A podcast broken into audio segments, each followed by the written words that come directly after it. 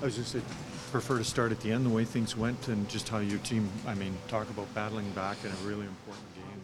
Yeah, no, it was uh, obviously not uh, the first period we wanted to have, uh, getting down three nothing. But um, you know, I thought we showed uh, a lot of maturity and character to uh, come back in the second there, and, and, and even the score. And, and obviously, uh, them getting one early in the in the third period, finding one there late, and, obviously finally getting the job done in overtime was nice. Did you? Uh, did anyone need to say anything in the first intermission? Everyone kind of understood what what needed to be done moving forward. Yeah, we were we were getting out skated, um, outworked. We were slow, uh, and uh, you know when we decided to, to play to our standard, and our tempo, uh, you saw what we could do in the second. So um, I thought we did a great job uh, after that first period of, of playing at our tempo and our pace, and uh, we got rewarded.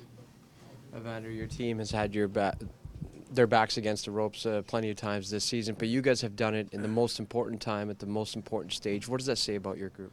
Yeah, I mean we don't quit, we don't give up. Uh, we know we have the the people uh, in here to do it, and uh, I think is what he said. We just kept hammering at the rock uh, tonight, and it finally cracked for us. Not an easy spot for Jack Campbell to come in. I mean, comes in in the second period, but that stop in the third period with 5:48 remaining. What was going through your mind when he stopped that?